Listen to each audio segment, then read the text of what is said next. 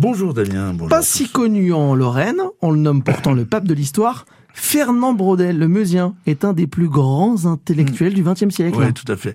On peut le dire comme ça. L'histoire de Fernand Braudel démarre à Luméville-en-Ornois en mille neuf cent deux. Hein. C'est une terre paysanne dont il est très fier, une Lorraine à laquelle il fait référence de nombreuses fois, comme dans cet entretien accordé au Journal du Monde sur l'identité française quelques mois avant sa mort. Il parle de la Lorraine et puis il dit ceci, la France, ce sont des Frances différentes qui ont été cousues ensemble. Il affirme aussi son doute sur la décentralisation dans cette interview. Sur tant d'autres sujets, Braudel bousculerait et aiguiserait nos débats actuels. Cet historien a d'abord marqué par son approche, qui est vraiment révolutionnaire, de l'étude et de l'enseignement historique.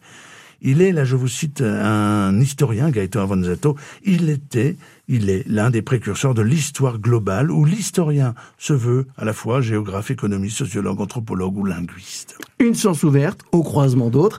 Cette idée est portée par ce qu'on appelle l'école des annales. L'école des annales, lui, est Thibaut Villemin, qui est professeur d'histoire-géographie dans la Meuse, le dit, je le cite, « Nous sommes tous aujourd'hui des enfants de l'école des annales. C'est pour moi une des raisons d'aimer l'histoire en la comprenant comme une science complète, ouverte sur les autres et refusant le repli sur soi.